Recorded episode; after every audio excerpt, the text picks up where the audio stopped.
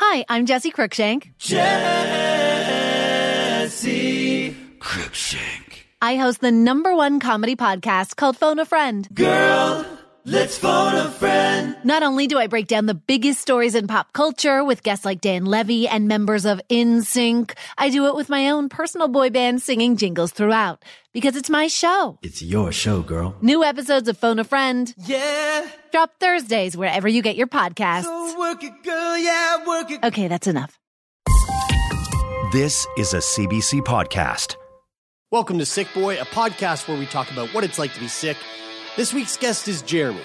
He's a funeral home director and the founder of Death Ed. Let's talk about it.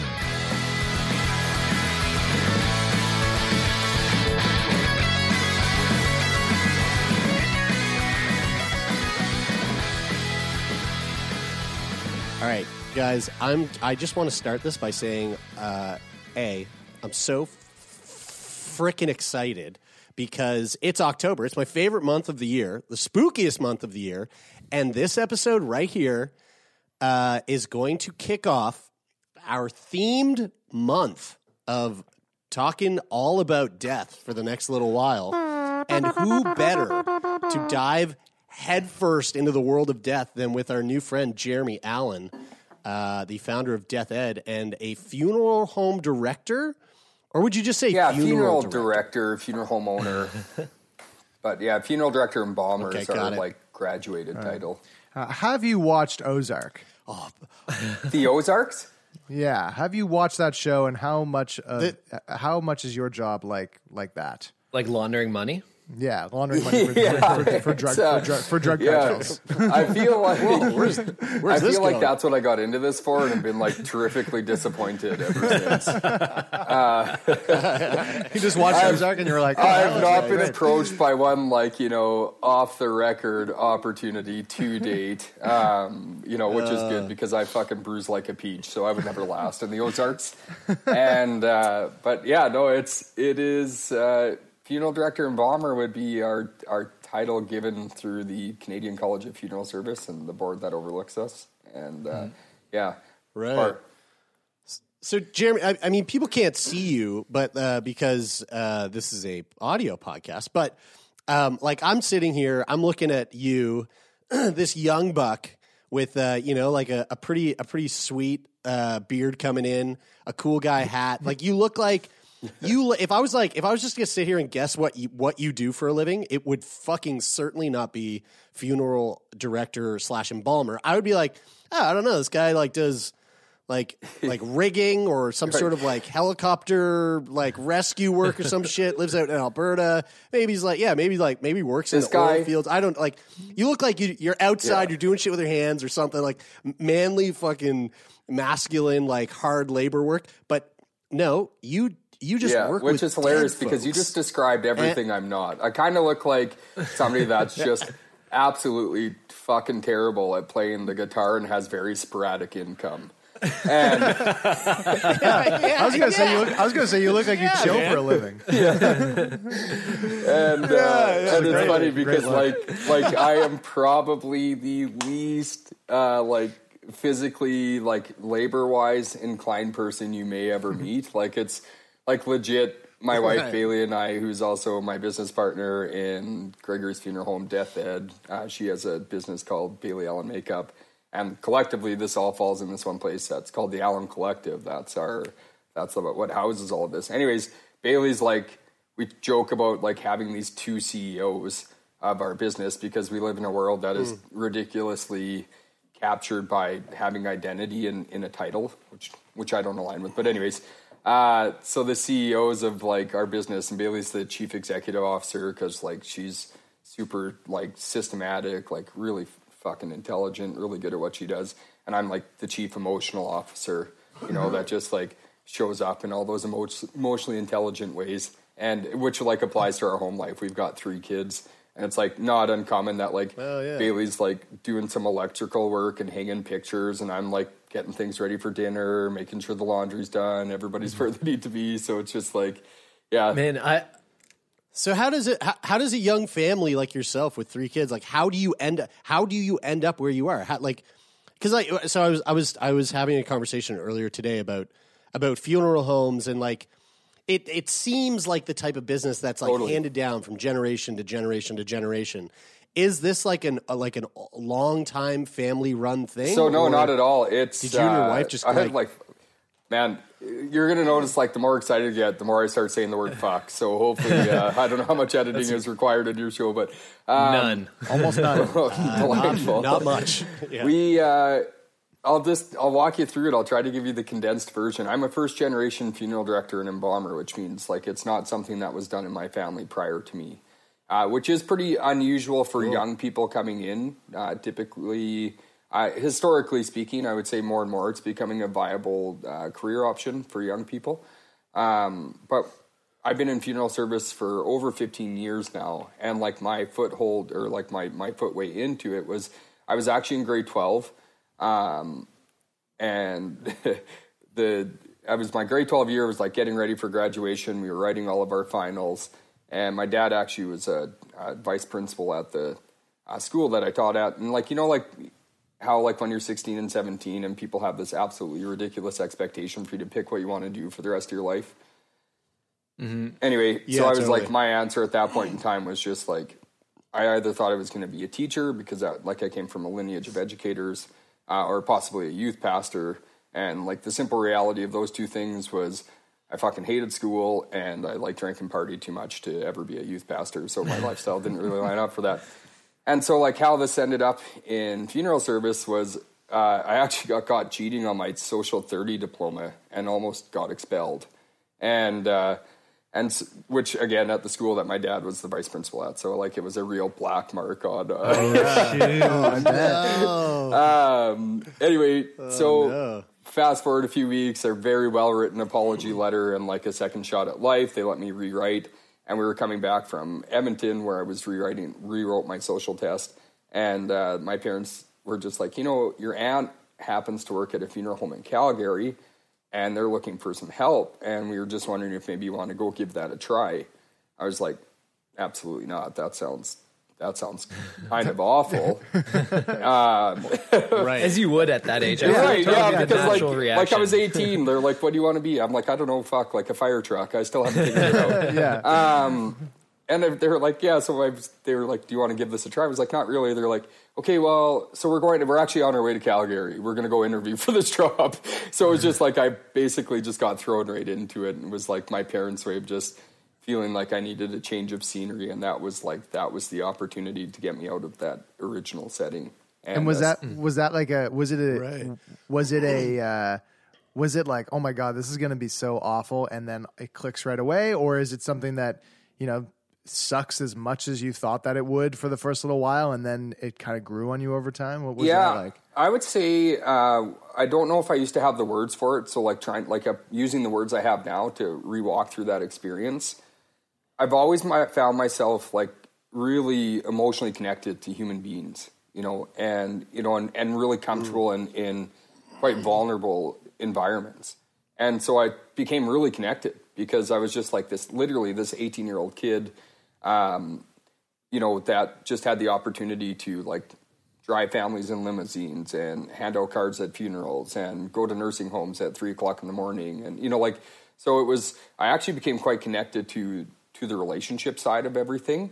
Um, you know, but like it was fucked up. Like, let's be honest. Like, you know, like it, it was a crazy experience to be a part of because the funeral home I worked for there did like 3,000 funerals a year. So it was just like, Whoa.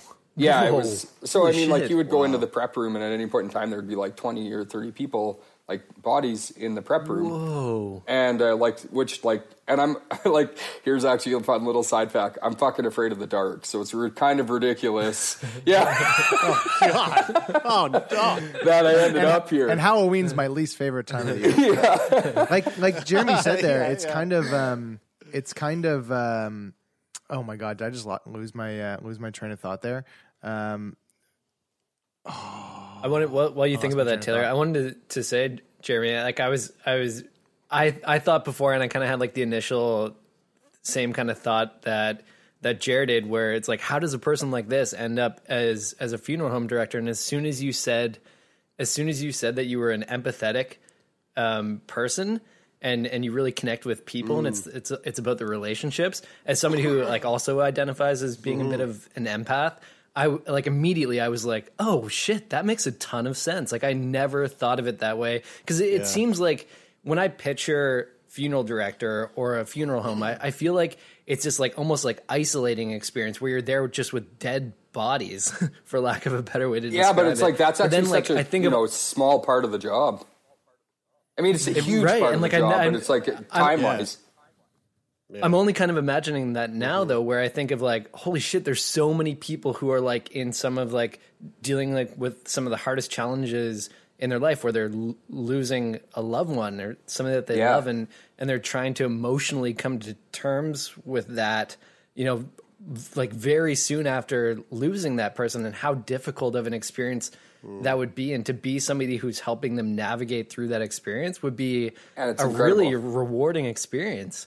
Yeah, it really is. And you know, like the the parts of it that I feel like, you know, just to try to better explain or better put to words to try to give you insight to that. Um, you know, again, like when I was 18 and doing it, I think something I was tapped into from a very young age was I wasn't trying to do it the way that everybody else has. You know, like where like, you know, I was 18, I had a you know, I had a faux hawk, I had frosted tips, and uh, you know, like I was everything that most white guys from rural Alberta were in 2003. You know, I had puka shells and, and the whole works. Not at work, but uh, and- but what I realized was, you know, and, and a, a lot of my employers had a trouble with like with this young approach because they wanted you to fit this mold of like this is what funeral directors look like, or this is how they act, or this is you know. And the reality that I Right. I tapped into was well, like my relatability to these, especially like when we talk about typically who we serve as an older generation. You know, of course, there's exceptions which are extremely sad, but typically when we serve, they're an older generation. So my connection wasn't as uh, you know as a peer or as a professional. Like I was connected to them in the ways that like their grandkids. Right. Yeah. You know, and so like somebody that's 18, Yeah, 19, right, 20, right, 22 right. years old that can show up with these high levels of empathy uh, was very admirable in my opinion. You know, like that that just led to like really, really unique connection. You know, and, and the words I put to it recently, Mm. you know, and trying to attach like tangible lessons now, like with the death ed kind of motive, is what I've learned, Brian, in that, like in those immediate moments of loss where families invite us to to join and participate with them in in their grief, is when we lead with excruciating vulnerability, meaning when I can be aware of and acknowledge you genuinely in your loss. So leading with that excruciating vulnerability, it creates a connection. And once we're connected, you know, I can build trust with mm. you. And once I build trust with you, mm. it results in a relationship. And once we have a relationship, you'll truly enable me to do my job and take care of your loved one and in turn walk your family home through all of this. Mm-hmm. That's really powerful. I, I, I just want to ask about that though. Like, is is there like, um, do you have a go go to way to like? I'm, I imagine that if you see, you know, three thousand deaths a year, three thousand Yeah. people coming through your funeral home, like they, I imagine that a lot of these conversations become kind of repetitive almost to a certain extent. Like each one obviously mm. is unique in its own way, but like, is there almost like have you developed like almost like a Like a curriculum or a, a, like like a formula to express vulnerability. Like a see, so- e- yeah, I canned think the- email. so Yeah. now to like fast forward to, to where we are now, um, we serve about sixty to seventy families a year. So it's a lot Okay. smaller, a lot more personal approach. And like it's just myself and I have you know uh, Katrina, another full time funeral director embalmer here, and and Chanel, uh, an embalmer working towards her funeral directoring. So like it's a really s- like small funeral home and that in like you know funeral homes are kind of weird. They kind of base their success off of call volume. You know how many families do you serve a year? We take a completely different approach, which is like quality, meaning I give a shit how many calls we do a year. It's how are we serving these families? And I think one of like the different approaches of that mindset is I like to think, you know, for sure there are some parallels in the experience of, of what each family will will have uh, have experienced, but I think the meaningful part is that like we can truly in in each different setting uh, create a totally unique experience. Well, volume kind of se- seems crazy anyway, because like, what if people just aren't dying? What are you doing going out like fucking Yeah. offing some people behind the scenes to. But that's Yeah. why it can be a You know? good business, Exactly. right? Because everyone's always in the business of dying. You know, like, like there's no, there's never any, there doesn't it's seem to be ever, ever any shortage of people getting being born and and and taking their last breath.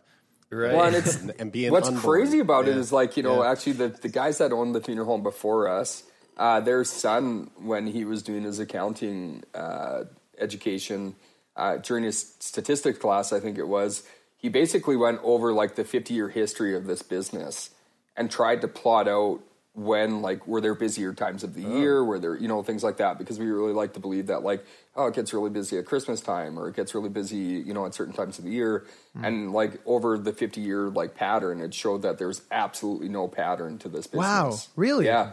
Oh, Crazy. wow, that's really i think we're just really much more in tune like to the emotional side of loss at times like christmas. So we paid div- That's true. right? Yeah. Eh, Wow, you interesting. know, so I think really like we're just paying a lot more Right. closer attention to who's dying at Christmas time than Right. we do in Right, because like maybe because we're because because not having a family member around at a certain time of year hits us differently than it might at some, Yeah. you And I know, do sure. think like there are busier days surrounding the Christmas season. Like I remember the busiest day ever for me in, in the history was was a boxing day.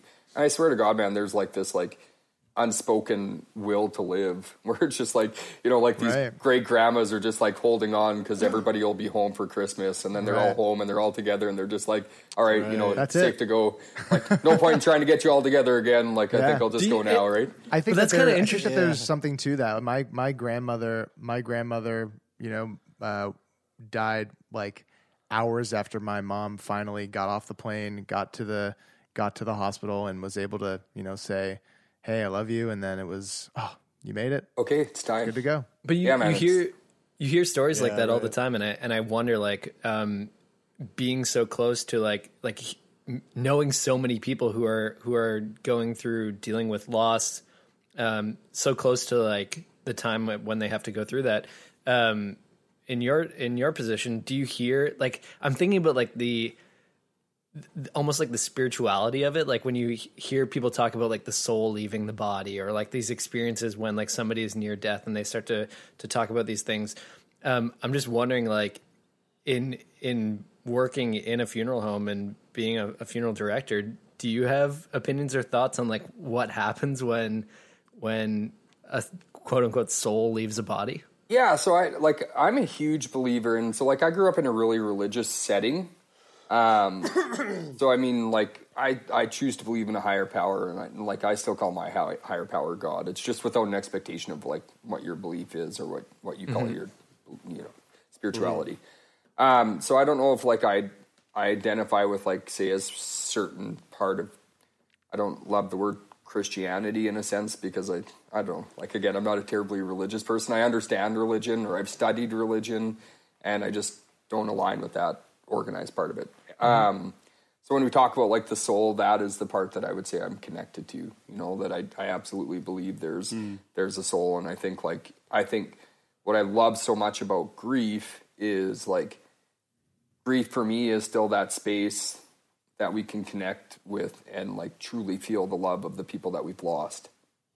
You know, I feel like grief is this um, like it not. I think grief is an emotion. You know, it, it's absolutely defined as emotion, and I think when we can, you know, learn to sit in the discomfort of grief, that's truly where we're gonna like reconnect with these people that we've lost to genuinely feel their mm. presence. Yeah. you know. Mm.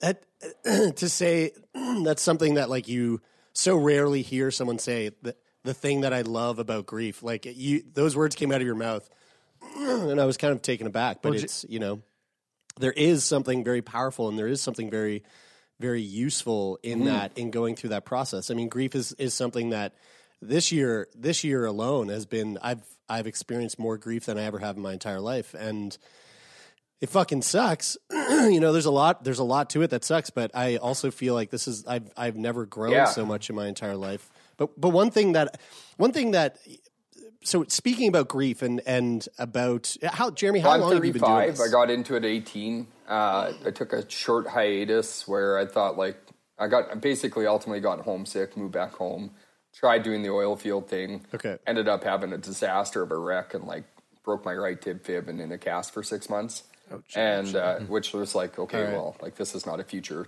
plan for me, and and uh, yeah, that that's like that's Right, what right, wrapped right. up the physical labor part of my life, and uh, and then well, actually, while I was casted up, is is I got back into it. So basically, basically, since I was eighteen, with the exception of about twelve months. Okay. So you've been doing it for a while, uh, a long Yeah. time. Um, you know, a good chunk of your life.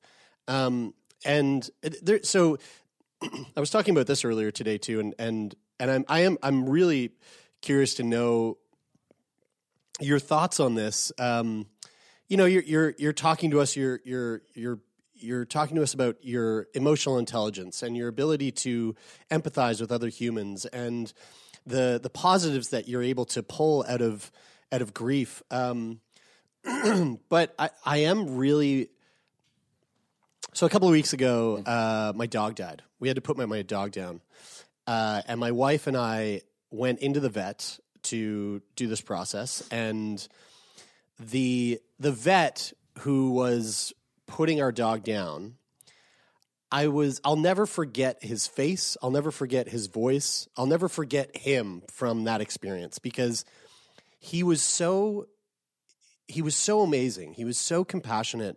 He was so um, he was so calm. Like it, he really he really played a huge role in how positive that experience could have and was for could have been and was for for me and my wife. And when I was thinking about talking to you today, I was I was thinking about that vet and thinking about how he must do that. And by do that I mean he must like slowly pump in this this juice that kills someone's pet mm-hmm. countless times a week, right? And the day he did it for us, he showed Yeah. up and he was amazing. And in my head I was going, how like how much does that take a toll on someone like himself? To to to witness time after time after time again people coming in to put down their pets uh, to have this experience that you know which i'm sure is like nine times out of ten it's people who are really raw in their grief. And and like how much of that job requires him to co- compartmentalize that while also giving himself you know being vulnerable and giving Yeah. himself fully to the people that he's there to serve. And so i was thinking about the same thing about you you know? It's like you you're seeing people at their most raw you're seeing people at their most like heartbroken you're seeing people at their at like some of the mm-hmm. hardest times of their entire life. And you are required to hold such space for them. And i'm wondering like is there is it a matter of com- Oh, compartmentalization is is there is there like is there worry for burnout is there like how the, how the fuck do you do that Yeah, so I've been I've actually been unpacking this exact topic uh, a lot these last couple months. So like just based on what you told me, Jeremy, I want to kind of like rewalk through the entirety of what you said, like kind of start at the beginning of it, and then uh, I want to unpack if it's Yeah. okay with you, just like a little bit of like the other types of loss you've experienced throughout the year. Um, you know, come back Yeah. to this experience that you had with the vet, and then answer your question about like like you know what are the what's the thought process attached to being able to show up at that level, right? So Yeah, let's do it, I've yeah. you know I had the opportunity to uh, you know to listen to uh, man I I don't I think getting names right is important. Can you remind me how to pronounce your wife's name? Bridie. You know when Bridie. when Bridie's dad died. And you know, like what a Yeah. fucking what a powerful podcast. I'll be honest. Like I was like listening to that, like just wishing there was a way for me to like like like hit a join button, like just to join in on the conversation. Um, yeah So I yeah. think the thing about grief, why I talk about like loving grief so much, why it's so meaningful to me, I think we experience loss to the level that we experience relationship. So if you've experienced hmm. Deep and meaningful relationship, whether that's like with a parent, with a friend, with a pet, we're going to experience that loss to the exact same level. You know, and and so I think like Right, right. it sounds like a real fucked up thing, but I think like the harder we feel loss, it's like the collateral beauty of relationship. You know, like and and like that's just so important to me. You know, like I always joke with like Bailey and and like my kids aren't quite at that age yet for me to joke about dying with them, but um you know, I always say like like you know, I hope when I die, it's the fucking hardest thing that ever happens to you. You know, because I hope that to me that's a reflection that like I will have taken the time to be a good partner to Bailey, and that I'll have like taken the time to be a good dad to each of my kids. So like, you know, I hope they never get over me in a lot of ways. Um, you know, Is I there something in there? Is there something in there where where because that where we experience grief in this like in in this relatively intense way as opposed to the relationship? Because I think you're on. I think that's a perfect way to put that. That there that the grief and the and the the quality of the relationship are like equal to each other. yeah, But, but then the but the relationship Mm. is stretched over oftentimes stretched over this like long ti time horizon, whereas like the grief is like boom. it's like like just smokes you, right? and I mean, right. it's for sure. So you know, you look at, um, yeah, I, I think a lot, and I, I think really what I've just done, Jer, is like reworded.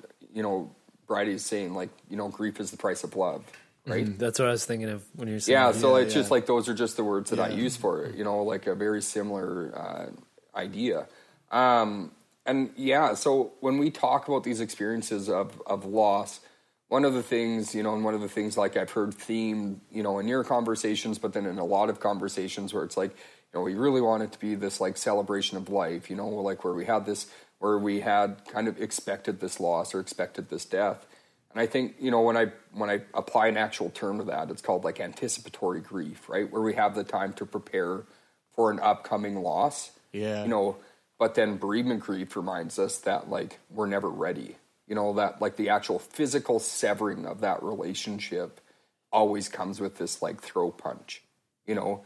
Now I think like we recover from that in a different way, sometimes a faster way because of anticipatory grief but the actual physical severing of that relationship when the soul leaves the body, you know, uh, that's tough, man. Like that is a that is because like Yeah. here's the thing about like, you know, I I one of my favorite moments in a in funeral arrangements is like sitting across the table in a conversation like this, where I think we've been really preconditioned to be a glass half full society you know, where we have to sit at the table and we have to be fucking thankful for everything that was a part of this life. And like that's not a terrible thing to be a part of the conversation. My point is is I think that's just a part of the conversation. So like, you know, my one of my favorite moments in funeral arrangements is like sitting with somebody that's lost their their 90-year-old mom, you know, and we talk about like the steps of, you know, I'm not invested in burial or cremation or, or what a family chooses. Um, you know, I, I just truly believe our job is to enable and educate families to make the decisions best for their family. You know, but Right. so when I we get to the point of that conversation, they're like, you know, it was just her shell. It was just the thing, and it was like it, it was, and I respect that, but like, but it's still your mom. It's still a really important shell. You know, like not only did it house all of these memories and house all of these relationships, it also housed you at one point in time in her life, hmm. right? So it's it's not to at all interfere with like with your wishes. It's just to create an, an awareness and acknowledgement that like we appreciate the trust you've put in us to take care of the shell on your behalf in all of the ways that you're not going to be able to as a family. We promise to take care of her for you. Hmm. You know that just because death has occurred, that we don't remove relationship. You know that this is still your mom, this is still your dad, this is still this person to you.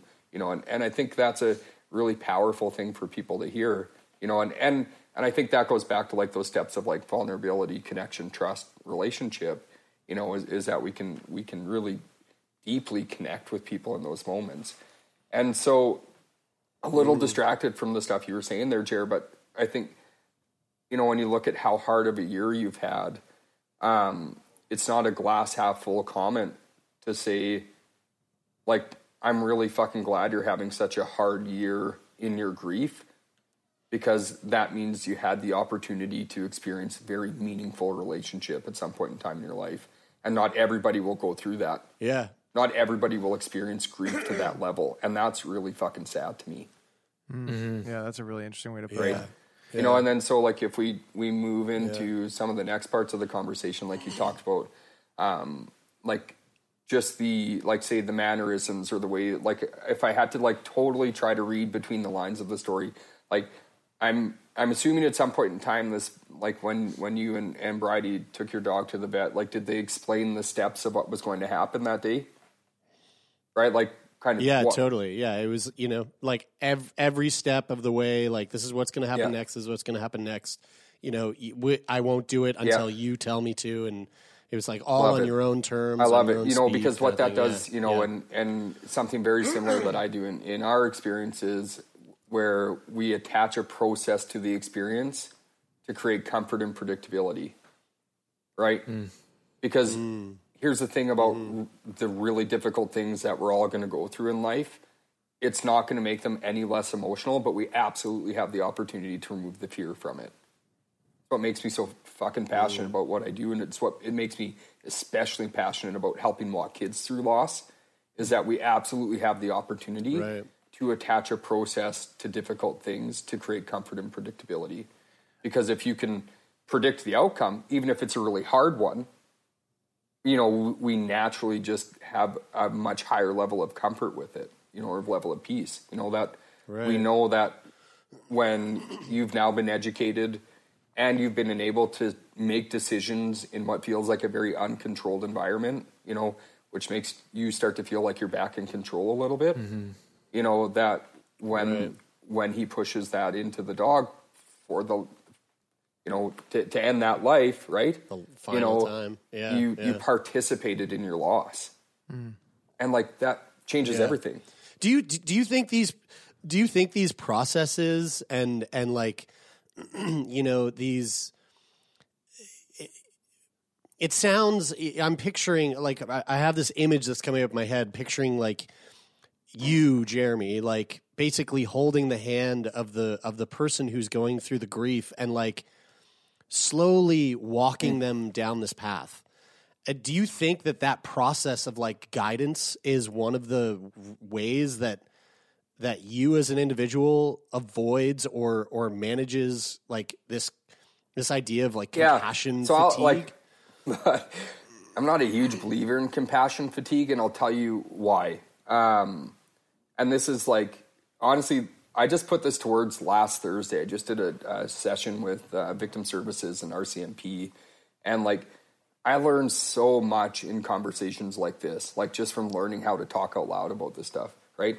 And it was like Sure, in this actually it was like did a did a two hour session uh, on grief and loss and then did some q&a stuff. And then after we were talking about uh, just like how to show up in these environments.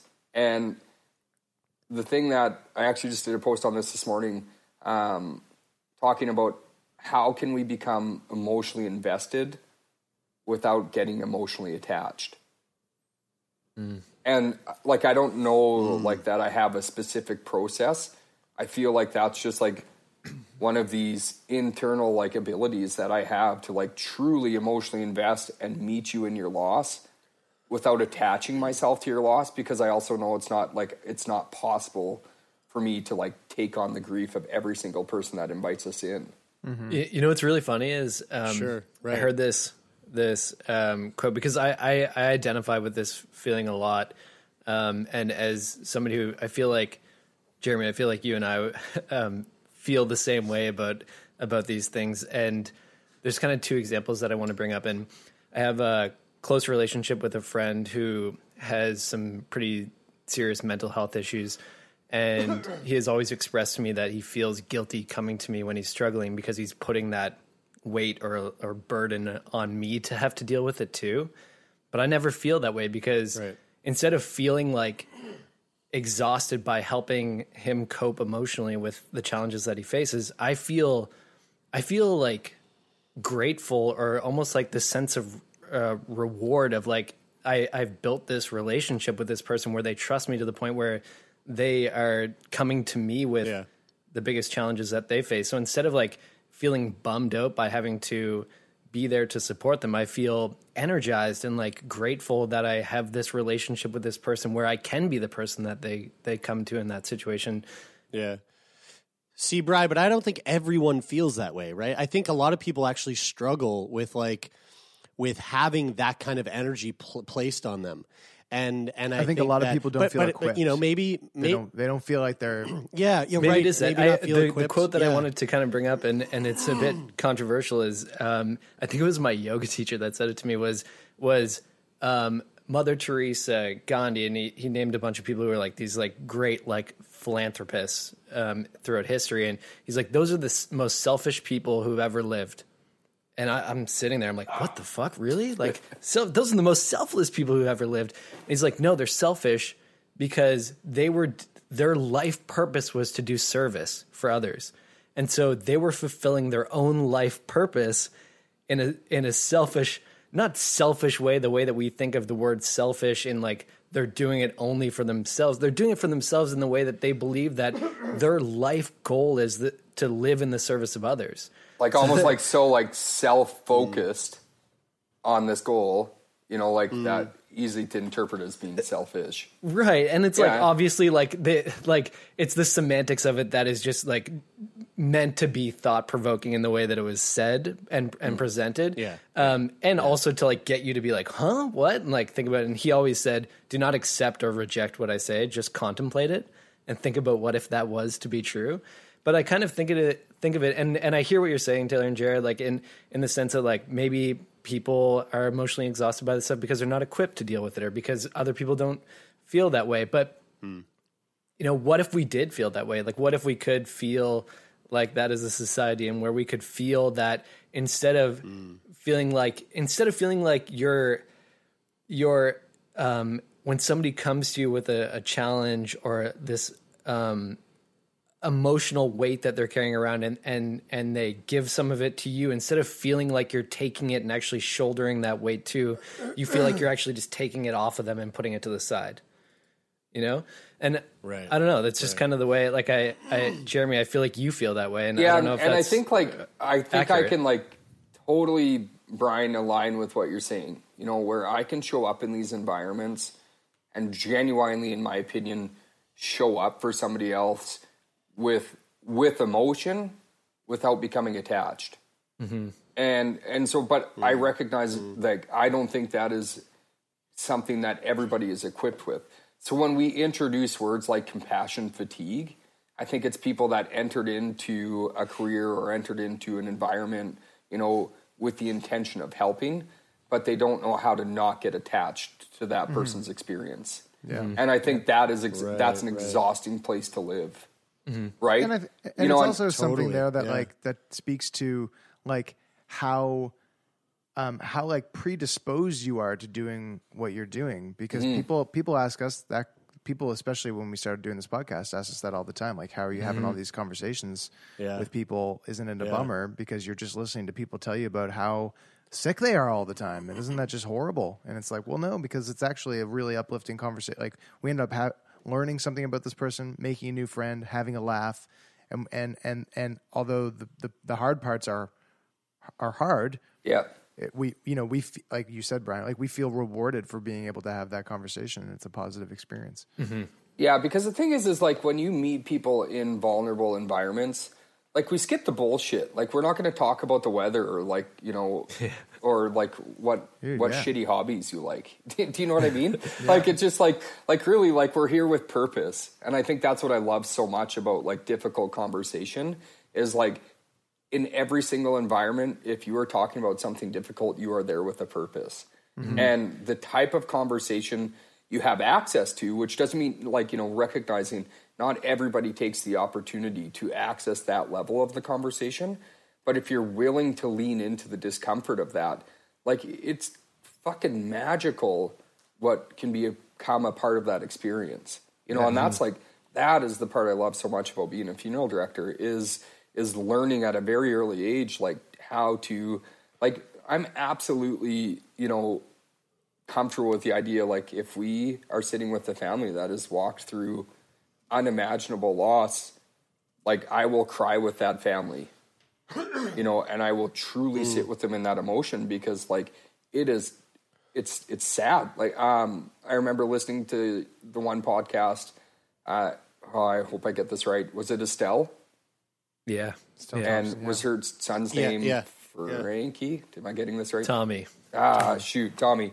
Um, pretty good though Yeah, you're close. yeah, man, but Damn like, it, damn good with and like, yeah. I was fucking weeping listening to that. Yeah. But like, Yeah. what I love about that, it was like truly like in, in a completely different capacity, just by listening, not even participating. you know, but part like participating in the conversation now. When I say participate, I mean like even the willingness to change the way we listen to a podcast, right? And I'll never forget, Yeah, and I've probably yeah. used it in almost every single death ed event I've done since listening to that. Talking about when she, um, Jerry, I think it was you, you were talking about saying, like, I can't imagine what that would be like.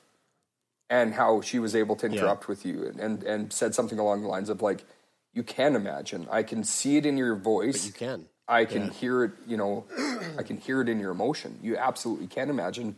You just don't want Mm-hmm. to. You know, and, and I love that. That man, that that podcast changed the way I talk about grief. I think about that moment. I think about that moment all the same. time. Oh Same, I- man! And mm-hmm. because like here's the thing. Yeah. This is this Yeah. is now when I get to talk about it in my settings is I get to recognize that you know what like the difference between us and those that are grieving is we get to choose to leave that emotion. we can imagine what it was like or mm-hmm. what it would be like. You know, I've got kids, I've got a wife, I've got dogs. I can imagine what it would be like if any one of these things or people died.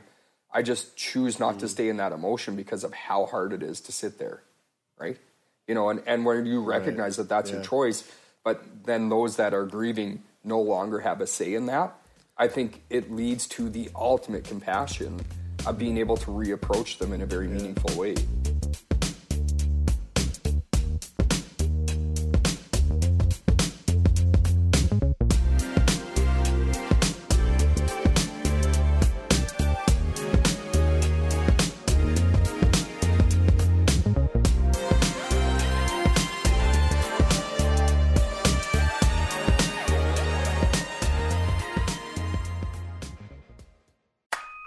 Favorite one hit wonder, Or that overpriced toy your parents would never let you have? or that TV show that no one else remembers because it was canceled way too soon. Now, what if we could fix it? I'm Francesca Ramsey. And I'm DeLon Grant. And after 20 years of friendship, we are now hosting a new nostalgia podcast called Let Me Fix It. Each episode, we'll dig into our favorite celebrities, shows, and brands of yesteryear, and then imagine what it would take to repackage them for relevance today. Think of our show as an intervention, but with way less stakes. So, subscribe to Let Me Fix It wherever you get your favorite podcasts. Jeremy, there's this is uh first of all, I want to say this is fucking awesome. I'm so into this right now. Um uh I there's we we have a we have a, a pretty like robust and and frankly uh kick-ass Patreon community and um they heard that we were talking to you today and a number of them sent in some questions and I feel like um I, Yeah, I really want to get to these because I feel like uh, there's a lot of value within them. Um, you you mentioned that you have three children, um, and you you kind of talked about kids earlier earlier in the discussion. But this this question uh, from Patreon comes in from Deirdre and Heather. How do you talk about death with kids? Um, and now, like, I'll give you the actual Yeah. tangible steps attached to what I would do anytime I enter into uh, into conversation with kids. Um, I think recently you guys had a friend of mine. Uh, you did a podcast with Dr. Jody, right? I think I was, I was kind of surprised she wasn't here today. I Yeah, thought she was Jody Carrington. Um, but uh, is you know I don't know if you guys got into this at all with Joe about like like keeping kids regulated. Did she talk about the lid flip and stuff with you guys? No. Okay, so like No, like no. YouTube her lid flip stuff. It's it's it's really really good content. Uh, it's super knowledgeable. So funeral directors are definitely not doctors. So I will do my best to stay in my lane, but explain this in a way that's very practical to you know in an everyday way. Uh, so when we talk about walking kids through grief and loss, you know, un, undeniably it is it is uncomfortable conversation for a couple of reasons. Number one is you know there's not a real roadmap and how to get through that, and number two is like we kind of already touched on this. Very few people have been equipped with the tools to talk to kids about hard shit, right? Like it'd be like giving me a tool Right, belt and right. saying like go build the garage. Well, like you could provide me with the best of the tools and all of the supplies, and and I promise you it would end up anything but a garage. So it's sort of ridiculous that we create this expectation that we should just be able to talk to our kids about hard stuff because if nobody ever showed us how, like how would we know, right? Um, Right. So some of the tangible things that we can do is is the first thing is if you're going to talk to a kid about hard stuff, make sure that they're like having something to eat or like something to drink because when we talk about the lid flip, what that is is humans have this thing called the prefrontal cor- cortex.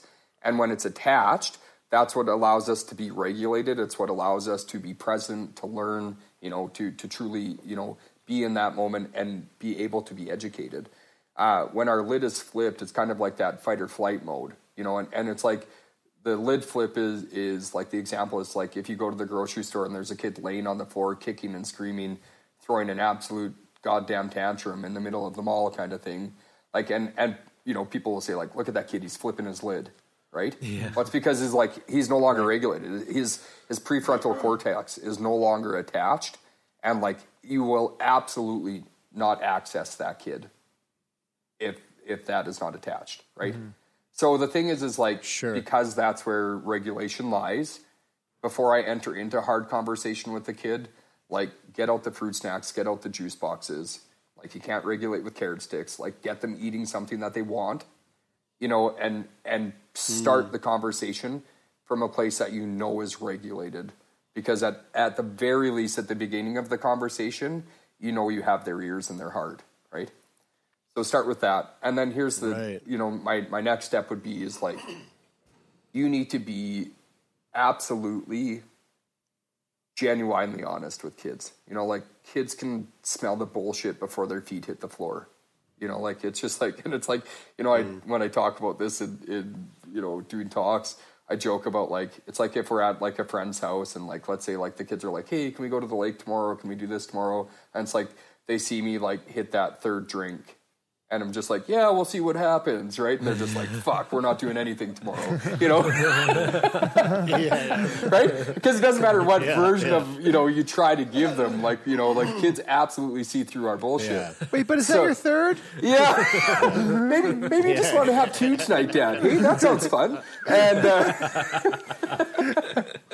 uh, but so like you you have to be like you have to approach it with genuine honesty, and I think you can do that with age appropriate mm-hmm. levels of the truth. Meaning, you know, like when I talk to my six year old about their grandma getting breast cancer is completely different than the way I approach that conversation with my ten year old you mm-hmm. know that at mm-hmm. six years old you know when i say the word cancer you know what i really need to just get through is that like that this is a that that grandma is sick you know and you know and this is what this mm, life is going mm. to look like for her. Like we have to take her to the doctor and she has all of these things coming up. And it's very generalized but it's still very much the truth. You know mm-hmm. that grandma is sick. I've attached a name to it. It's called cancer you know and i've given her all of the age appropriate truth that she's able to process. And i here's the thing about kids. If they need to know more they will absolutely ask you right? Mm-hmm. You know so like Right. sometimes mm-hmm. we overshare because like we and like it just confuses them even more. So mm-hmm. that's why i talk about the age appropriate. When i reapproach that conversation with my 10 year old you know like we can go a little bit deeper. Like i can say breast cancer versus just cancer because you know like she's got more understanding of what an anatomy is and and you know and, and we can attach Sure, a little bit yeah. you know and then i can introduce like well the first part of this is is chemo or radiation or you know like what i mean? Like so like it's just it's looking at this and not trying to approach kids with this like blanket idea of you know how to talk to kids about loss well like i think it's like how do you talk to a four year old how do you talk to a five six eight ten you know what i mean like reapplying that in each environment because it's a brand new conversation in each way. And, and I just went through this like my big thing about grief, and I know like you guys this month are going to be really talking um, about a lot of topics surrounding death. But here's the thing about grief. Grief is our emotional and behavioral response to loss, not death. And where loss lives, grief will follow. So when my mom got her diagnosis uh, of breast cancer, and even though, uh, like right from the very beginning, there was an end goal, you know, like they caught it early, uh, it was going to be a shitty couple of years, but like we had every reason to believe that at the other end of this, you know, she would be cancer free. There was still an incredible amount of loss in that experience for my family, Mm-hmm. right? And so, like, and the only way to, like, in my opinion, to to move forward with our loss is to activate it and participate, you know, and activate in that grief and and in a very different way, kind of mourn all the parts of our life that were never the same, right? Mm-hmm. You know, and so I think it's just really mm-hmm. important, especially when we start talking about kids, that that we start to have a greater awareness of the places that loss will live for kids. You know, like a statistic like 40% of kids will lose a parent to divorce. Right? That's fucking huge. Like if you're an educator, almost half of your Yeah. class, you know, at some point in time in your career, will have lost the relationship of a parent to divorce or a changed relationship because of divorce. Right? you know and, and if grief is our emotional and behavioral response to that like if we can simply just acknowledge the way that your life changed because of this lost relationship i think it fucking changes the entire trajectory of that kid's outcome by somebody there- being able to see them in that Right, environment sure, yeah. Is there a way to do that, like practically though? Because like I hear what you're saying, and I and I totally connect with it. Then I'm just wondering, like, how do we how do we actually acknowledge that? Like, what does that actually look Yeah. like in practice? So I think like with kids specifically, I think we need to learn how to have that conversation with them. And I mean, a tool that we use and a tool that I've been equipping educators with this year, uh, like we try to like kind of have a family supper every night of the week. Like that's our that's like the time that we really put our best effort in to be together. Doesn't always happen, of course, but uh, because everybody's eating, everybody's having something to drink, like we're all regulated, right? You know, like it, it just backs up why we do that. Right. Uh, and then we use a tool called the Happy Crappies, which is like we teach our kids how to have conversation with contrasting emotion.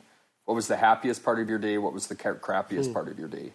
Because, and here's like the important part of that when we talk to kids about this stuff I need to be as emotionally invested in the shitty part of your day as the good part of your day. Hmm. That I do not allow the high of the hmm. day to be any more glorified than the low of your day right? You know, because this is the thing about I like again, I'll keep saying what I love so much about grief is I think that takes that concept to one level higher where contrasting emotion is not just going to be a part of one conversation. I think you can have contrasting emotion in the exact same moment.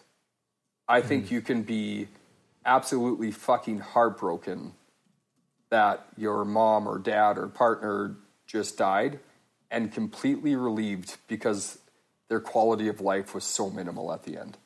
Hmm. Dude, that's and I so, think you can that- feel that at the yeah, exact right. same moment. I, I love that idea of the crap Yeah. the the happy crappies because Yeah. I like I feel like I mm. lived most of my life like feeling like up until this point having like glorifying happiness over every other emotion and it wasn't until I watched the movie Inside Out at like 28 years old that I was like oh shit all of the emotions matter equally They're all they're all important. How, how do you when, when you Yeah, were yeah, right. uh, with kid like do you do you have any do you have any thought process around um not just like how to talk to kids about about a a relative or a friend or that's sick, but just like the idea of introducing the idea of like introducing the idea of death even when there's even when you're not like immediately confronted confronted with it like I, I'm I'm reminded of a I'm reminded of a situation you know we've answered this question we've asked this question in a few, a, a few separate times over the course of doing the podcast and and and I and I'm reminded of the situation where we had like some relatives over and and um and a nephew of mine was like um, was sitting there, and and my my mother in law, and my sister in law, they they said something between each other, and one one of them said something along the lines of like, "Hey, is so did so and so die?" And um, and uh, and my sister in law was like was like what, like like kind of flabbergasted that we just said that in front of the kids, Right? and, and was like, Right. D A D E A, you mean D E A D, like something Yeah. like that? No, I mean And- dead. like, did they die? Yeah. like- Yeah, and, and I they're and no I, longer here anymore Yeah, and I and I kind of just like I it's a just- I state just- of being, like being alive. You can also be dead. Yeah. and I just watched. I just. I just looked at it, and they were, you know, they were probably one was one would have been like three, and one of them would have been like seven, something like that, six or seven. And I and I just remember being like, huh, is that the way? Don't- yeah. Like, is that the way? I don't, I don't think it is, Right. but I'm, I'm, I'm, I'm obvi- I obviously didn't, I didn't step step in and like stamp my authority on it or anything. yeah. But, um, but I'm just like, I just, it Yeah, just stuck right, out to right. me as like, I wonder what the, like, how do you start introducing that idea? Like, is there an age that's too young? Is there an age, like, it, should it be just getting it normalized, the idea of death? Because right from the very beginning of the conversation, it stuck out to me that what Jer said, and that was actually where I lost my train of thought that a lot of people do get into the business that you're in because they come into it via their family Yep. and they're brought up and death is very much a part of their life from a very early age. So like that normalization mm. is happening very young. Mm-hmm. And and and obviously it mm-hmm. wasn't for you um, or I don't think it was, or I, because you came to it later on in your life and you're you're you're a first generation f- funeral director. But where where what kind of insight do you have on that? Like, I, I don't know if I attach a normalizing it? specific age to it because here's my thing. I think kids are extremely resilient as long as again we can attach a process. You know that we don't just like fucking throw this shit at them and expect them to catch it and move forward with it. You know, um, you know my my experience with that is again I think as parents, uh, I th- honestly, I think it's up to us to begin to recognize the opportunities we have to teach them about hard things when they experience that type of loss in a different setting, meaning not so close to them. So, like when mm-hmm. the neighbor dies, when grandpa's mm-hmm. friend dies, when, you know, like where it's just like we have the opportunity to introduce. And here's the thing it's, you know, I think Taylor, like what it sounds like that environment that you were in is like, sometimes it's just letting them be in the room. Like you don't need to sit them down and talk about it. It's just allowing them to continue to be present where we don't like hmm. swoop in and, and guard them hmm. from, you know, this this conversation where we allow them to be present, you know. Hmm. And and to me I think, you know, what that shows kids is again is it's just like we do create space for these types of conversations because there will be a day that comes that they do lose somebody much closer to them or a much more meaningful relationship. And this is the thing I've learned about kids. Kids absolutely rely on previous experiences to help guide them through their own stuff. Mm-hmm. Right? Mm-hmm. So if they've been invited mm-hmm. into loss or death at a different point in time or they've been allowed to participate, they will absolutely recall on that. And sometimes all they need to do is just know that, like, okay, this is something we talk about. I remember them talking about grandpa's friend. I remember them talking about the neighbor, right? So, like, I guess if I have something to say, I can speak up because they showed me how. And so mm-hmm. I think absolutely like Right. the normalizing and, and like this is the part about it that I think is really, really important. How do we normalize these conversations without dehumanizing them? Without making death not a big deal? Because I think death is a big deal, right? You know, mm-hmm. but and I don't know if I have the answer to that, but I think I think it's just figured out in these conversations. I think that's something I can just figure out sitting down with my kids and just wa- truly like introducing the topic or introducing the conversation and then asking them questions, you know, and then making space for them. I'll give you an example. Um, when my grandfather died, that uh, that I was especially close with, and uh, you know, he he passed away down in Yuma, and uh, and I'll give you a kind of like. Do I have time to give you like the the whole nine yards on this? Okay, Give it to us. yeah, give it. Yeah, yeah, give it to us. it was at a time in my career where I'll be forward and saying I was like over invested, meaning like uh, I do a process now now where it's like I try to go inward before outward in grief, and I think this kind of ties back to like emotionally invested versus emotionally attached, where like I found myself really attached to the roles of what I was doing, and like I absolutely like did that when my grandpa died as well, uh, which makes sense, but before so he died in Yuma and, and why I preface this with that is I actually flew to Yuma, uh, embalmed my grandpa and dressed him uh, to get him ready to, to fly home and like drove him Wait, to the where's airport where's Yuma? Wow. in Arizona. Okay. Tend to Yuma. And so, uh, yeah, so he he had just kind of recently been married, um, and the reason that happened was we'd served a family earlier that year who went through something similar, uh, where like where their dad had passed away down in Yuma, and we had a funeral home in the area uh, help us out, and like by the time this person was was back to Canada, it just didn't go the way that we we wished it would have gone. And my grandpa happened to be home at that point in time. He said, "How did that all go?" And I'd said, "It was like you know, like I really wish I could do it again, because without inserting myself, I would have at least offered to the family to go down on their behalf and make sure everything was how it was supposed to be, so that when we get your loved one back in our care, it's you know it's to our expectation, right?" And uh, and I said, like, I just wish at the very least we would have offered that family that opportunity and uh, which goes like way outside of anything we were taught to do in our roles like you know yeah and anyway so like like it was like no bullshit. Like four weeks later, my grandpa dies completely unexpectedly in Yuma.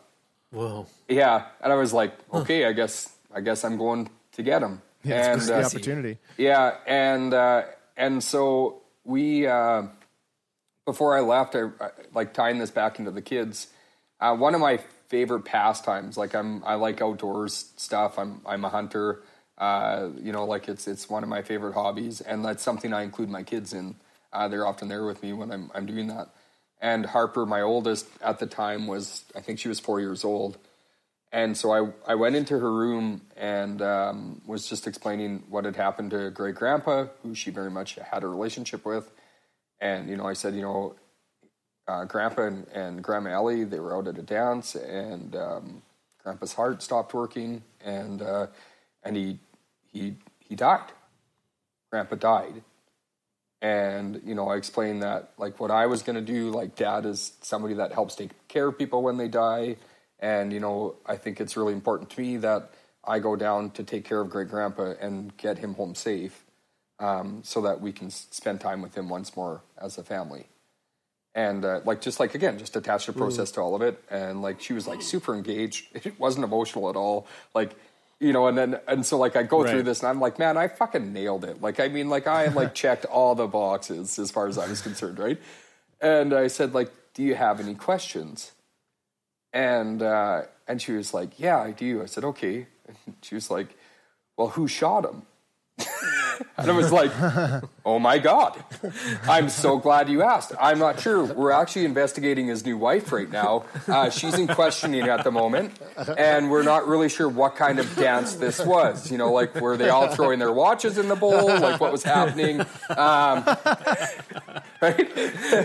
uh, but it was just like I was like, holy shit! But I never made the connection that like you know owning a funeral home and hunting, you know, ended life in completely different ways. Obviously, you know, but like that was just her interpretation was that like when somebody died, it was you know as a result of a gunshot.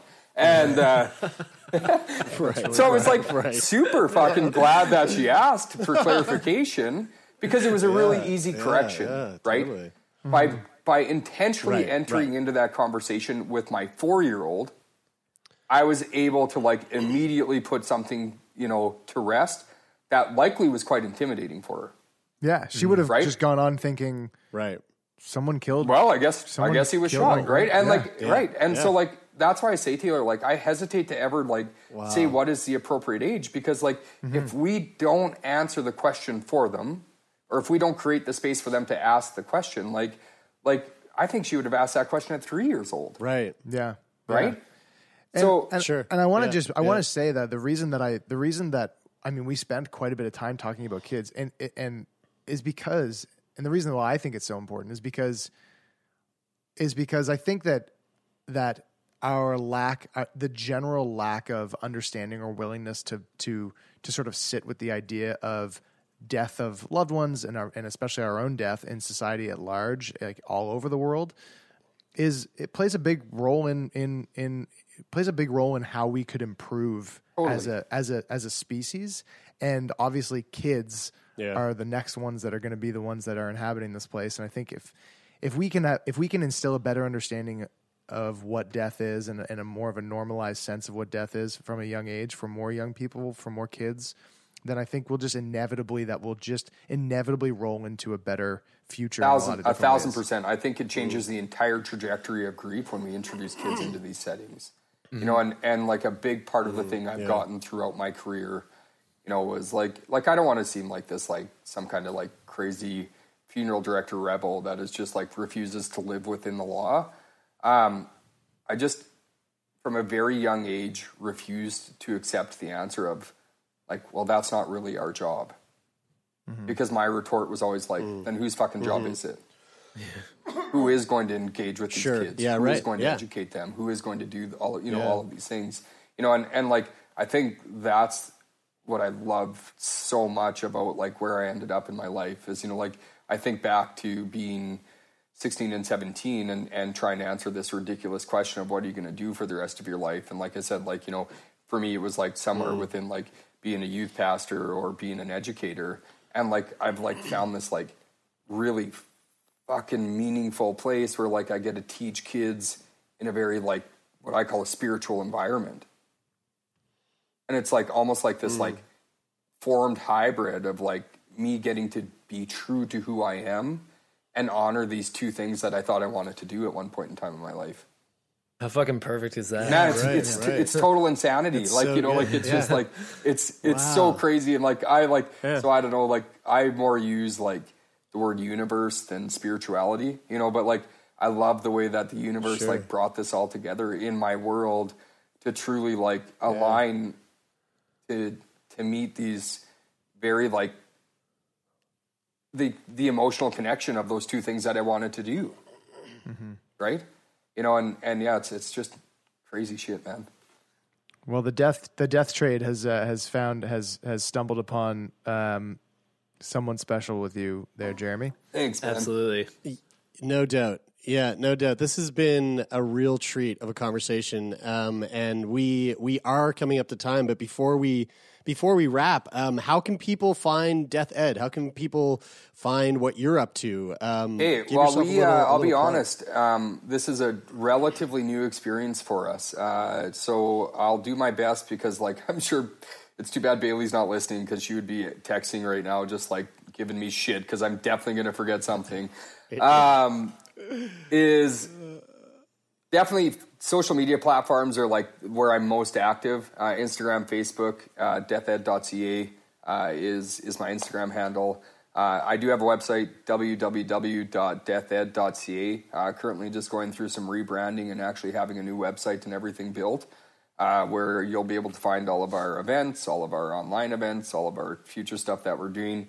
And I think, you know, the thing that I'm just going to continue to do is just like, you know, I love so much a lot of the influencers and stuff that I follow is is honestly, I hope you can hear it in my voice how much I live for this stuff.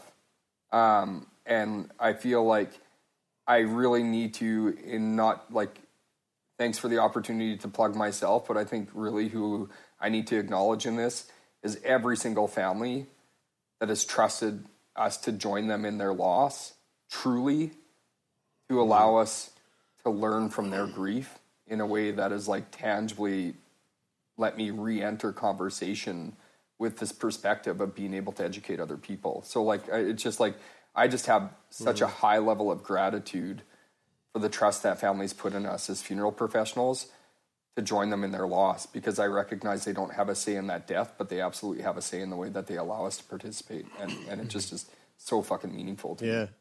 Well, we have a high a high amount of gratitude for you, Jeremy. Thank you so much for taking the time. Yeah, guys, I uh, I'm super excited that uh, to have had this opportunity, and and I you know when things resume, whatever whatever they're going to resume, I'm not into this whole new.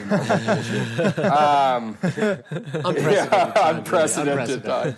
Uh, you know, but like you know, I I feel confident uh, our paths will cross someday, and I like you know it's gonna it's gonna get weird. I'm a I'm a I'm a intense hugger, and uh, Yeah, sweet. Yeah. so I just like look I forward think to do this. we should find a way to be at the same conference for sure.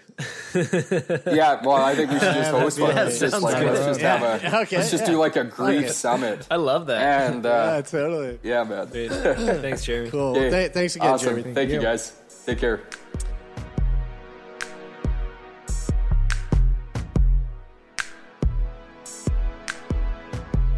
Well, there we go. Um, our our first little spooktacular themed episode for the month of October. We're going to get spooky all month. Although there was nothing really spooky about that combo.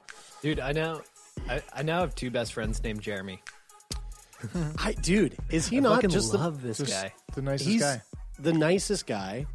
Yeah, and he, he's he was very. Um, you know what I really loved is like it really sort of like shone through. Is that the way? Is that how you say shone? Shone Yeah, through? yeah, I think so.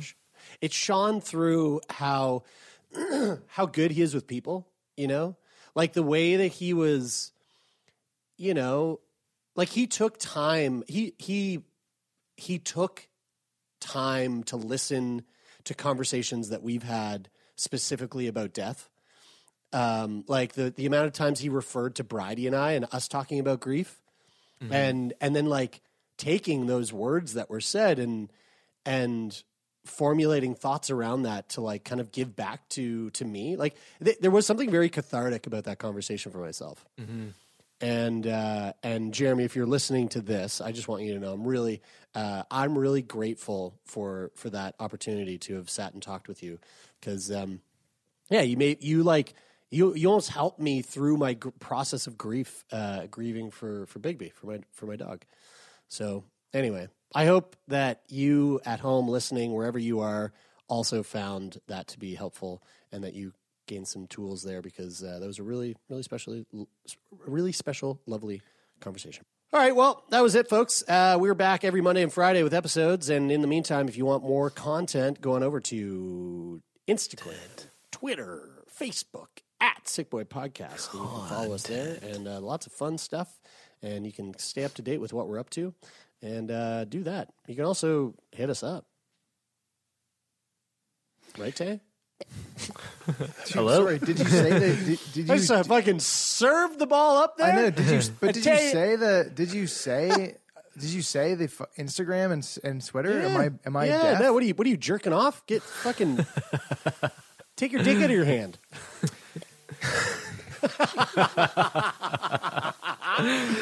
Oh God. And if you have any questions or comments uh, or stories that you'd like us to read on the show, you can send those to letters at sickboypodcast, sickboypodcast.com. Or if you want to apply to be on the show, a very, very separate thing, go to sickboypodcast.com slash contact. Oh, oh, oh, Oh, me? Brian, yeah, Is it yeah, my Brian, turn? it's your turn now. Jesus, man, what are you Oh, doing? well, I guess I should probably tell you that this podcast is co produced by Lauren Sankey, Taylor MacGillivary, Sleepy Taylor, as we're calling him now, Jeremy Saunders, and myself, Brian Stever. Uh, we're also managed by Pappy Lonis or uh, Granddaddy Jeff. Grandpappy. oh, Grandpappy Grandpappy Lonis. Lonis. Come sit on Grandpappy Lonis's lap. He's such a friggin' amazing human being. I just love that He guy. Is, And uh, and this episode is mixed and mastered by Donovan the Meerkat Morgan. Our Ew. incredible theme music in this episode is brought to you by Take Part, and uh, I love all these people. That is it for this week. Until I'm next week. Oh, yep.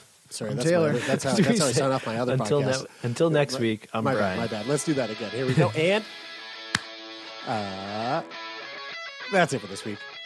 I'm Brian. I'm Taylor. I'm Jeremy, and this is Sick